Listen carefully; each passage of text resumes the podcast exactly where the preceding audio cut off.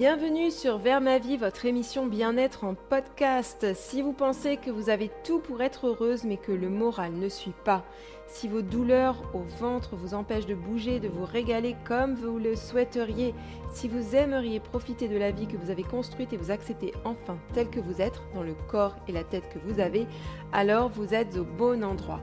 Je m'appelle Alice, je suis coach bien-être certifiée et je peux vous aider à donner du sens à votre vie, à vous libérer de vos maux et à briller dès aujourd'hui.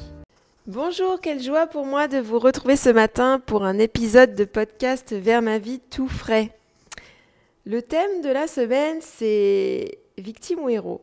Et l'ironie veut que le jour où je m'attelle à l'enregistrement de cet épisode, je râle parce qu'il y a encore des travaux sur la route de la crèche de mon fils et que je viens de passer plus de 30 minutes coincée dans la voiture à cause d'une circulation alternée. Et je viens de me plaindre de la fréquence des travaux sur cette route à la directrice de la crèche et à ma mère. Et franchement, j'aurais pu continuer toute la matinée, voire toute la journée, si je ne m'étais pas posée pour faire le point dans ma tête. Allez, je m'assois, je respire, tout va bien. Ce n'est qu'un retard dans mon emploi du temps. Comme beaucoup de cerveaux, le mien aime beaucoup monter n'importe quelle petite situation en mayonnaise. Un embouteillage, un enfant qui ne veut pas enlever son manteau ni ses chaussures, un frigo qui se vide de ses yaourts trop rapidement, une connexion internet pas très stable, un projet de tricot qui n'avance pas, un micro pour enregistrer un podcast qui n'est pas allumé, sans compter la pile des livres à lire qui s'accumulent ou encore un besoin d'affection parfois étouffant de mon chat. Mon cerveau primitif chope n'importe quel sujet pour le transformer en feuilleton façon les feux de l'amour, pour qui s'en souvient encore. Cela évoque quelque chose pour vous ? Ah, c'est bien normal. Saviez-vous que de nos 50 000 et quelques pensées par jour, 80% sont tournées vers nous-mêmes ?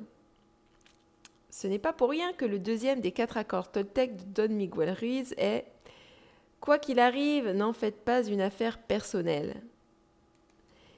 Si vous n'avez pas encore lu les quatre accords Toltec, je vous recommande fortement de vous procurer ce petit livre devenu culte, tant la sagesse qui s'en dégage est une promesse, je cite, « de liberté, de bonheur et d'amour ».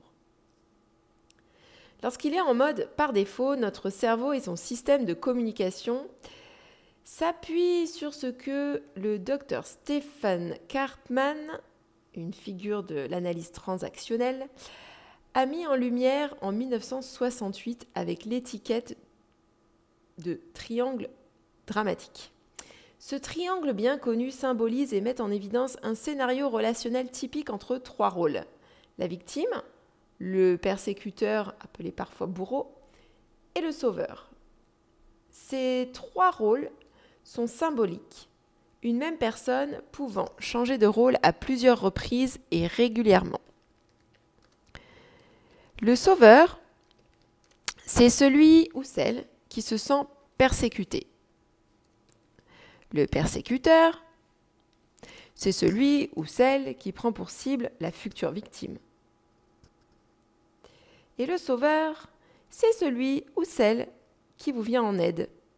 La personne qui vous veut du bien, en somme. Ce jeu psychologique est renforcé par notre société qui trouve souvent un fautif à pointer du doigt afin de nous vendre une solution en réponse à notre problème. Dès notre plus jeune âge, on nous apprend que la raison pour laquelle on se sent triste, en colère, déçu, joyeux, c'est à cause ou grâce à un parent, un copain, un parc qu'on ne veut pas quitter, puis un conjoint, un employeur, notre poids et nos formes, nos rides, nos salaires, nos maux et nos symptômes, etc. Si maman est en colère, c'est parce que tu as jeté ton assiette par terre. Si papa est triste, c'est parce qu'il n'a pas gagné son tournoi de tennis. Si la maîtresse est déçue, c'est parce que tu n'as pas réussi ta dictée. Si je me dégoûte, c'est parce que je mange mal. Si parce que je suis désespérée, c'est parce que j'ai mal au ventre tous les jours, etc. Nous attribuons nos émotions à nos circonstances, nous confions notre bien-être émotionnel à une situation que l'on ne peut pas contrôler. Les travaux sur la route, un mal de crâne, une vendeuse mal aimable, un follower grincheux. Si vous avez suivi mon exercice de la semaine dernière, celui que je vous proposais dans l'épisode numéro 23, Vous avez peut-être repéré tous les petits moments dans votre quotidien dans lesquels vous venez glisser de l'apitoiement sur vous-même.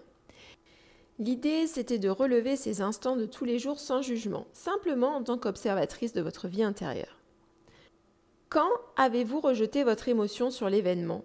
Et quand avez-vous soulevé que la raison pour laquelle vous étiez frustré, par exemple, eh bien, c'est simplement parce que vous pensiez être coincé.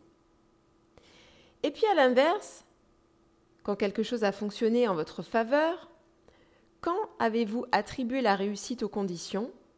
Le client était enthousiaste, alors il a acheté. Les élèves étaient coopératifs, alors ils n'ont pas mis le bordel en classe. Ma fille était de bonne humeur, alors les courses se sont faites sans encombre. Et quand avez-vous attribué cette réussite à vos pensées également? En parlant de shopping, j'ai envie de revenir avec vous sur une séance course avec mon petit garçon qui a été assez épique, durant laquelle j'ai rencontré tout un panel d'émotions. Nous cherchions, lui et moi, une certaine marque de jus de fruits dans un rayon de supermarché. Et manque de peau, ce dernier était collé à une sélection de jeux et jouets, et notamment un énorme camion de pompiers sur lequel Gabriel, 3 ans, s'est immédiatement jeté. Dans sa tête, c'était clair. Il repartirait avec l'engin. Dans la mienne, c'était très clair aussi. Nous repartirions sans l'engin. Je vous épargne la longue scène dans laquelle mon fils a négocié, j'ai négocié, expliqué, apaisé, câliné, froncé des sourcils, secoué le doigt, remis à plus tard. La vérité, c'est que je me sentais coincée. Je ne savais pas comment nous sortirions tous les deux de ce magasin sans ce fichu camion rouge. J'ai trouvé de nombreux responsables à cet épisode difficile pour moi à gérer. Gabriel, tout d'abord, le magasin ensuite, les autres personnes qui faisaient leurs courses également, notre emploi du temps qui n'avait pas permis de faire nos achats ailleurs, et enfin ma cible préférée, moi-même. Lorsque j'ai relaté l'événement à une amie, elle m'a donné plein d'idées pour une prochaine fois. Comme avoir toujours un jouet que mon fils adore avec moi quand on fait les courses, faire appel à une hôtesse de caisse ou quelqu'un du magasin pour lui demander d'expliquer à mon fils que le camion n'est pas à vendre, par exemple. Ce matin-là, cependant, j'étais dans mon émotion, coincée, et j'étais incapable d'accéder à ma créativité. Lorsque l'on se sent encerclé, les hormones du stress montent et on adopte une attitude de survie en mode « je me bats ». Je m'enfuis ou je reste paralysée sur place. Personnellement, c'est souvent cette dernière action qui l'emporte avec moi. Quand je suis en situation de stress, je me fige. Ce que j'aurais pu faire à la place avec plus de recul et justement pour m'aider à prendre de la distance par rapport à cette scène, c'est de simplement remarquer les pensées qui créent mes émotions. Quand on se sent impuissant, c'est souvent parce qu'on s'identifie à une victime. On se plaint, on ressent une faiblesse qui génère un inconfort tel que nos hormones de stress ne font qu'un tour et nous voici pleurant, hurlant, tapant du pied ou prenant nos jambes à notre cou. Quand quelque chose d'inattendu se produit et que vous qualifiez la situation de mauvaise, ce qu'il faut vous rappeler, c'est que tous les problèmes sont dans votre esprit. Le problème est une pensée. L'affaire en question est un problème dès lors que vous la pensez comme telle. C'est un problème parce que je me dis que c'est un problème. C'est ainsi que les travaux sur la route de ce matin étaient un problème pour moi, mais pas pour la directrice de la crèche qui n'emprunte pas ce chemin, ni pour ma mère qui est bien plus détendue que moi dans les bouchons. La raison ? Une pensée différente de la mienne. Derrière moi, d'ailleurs, au volant ce matin, se trouvait la maman d'un petit camarade de crèche de mon fils. Elle, je la voyais dans le rétroviseur, elle prenait son petit déjeuner tranquillement pour faire passer le temps. Clairement, nous n'avions pas les mêmes phrases qui nous traversaient l'esprit à ce moment-là. Et donc, nous ne ressentions pas les mêmes émotions.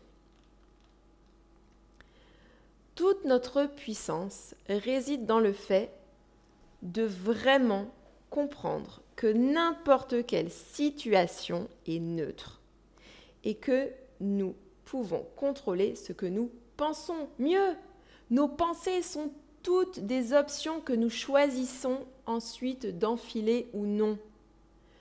Travaux sur la route n'égale pas énervement. Fils hurlant dans le supermarché n'égale pas colère.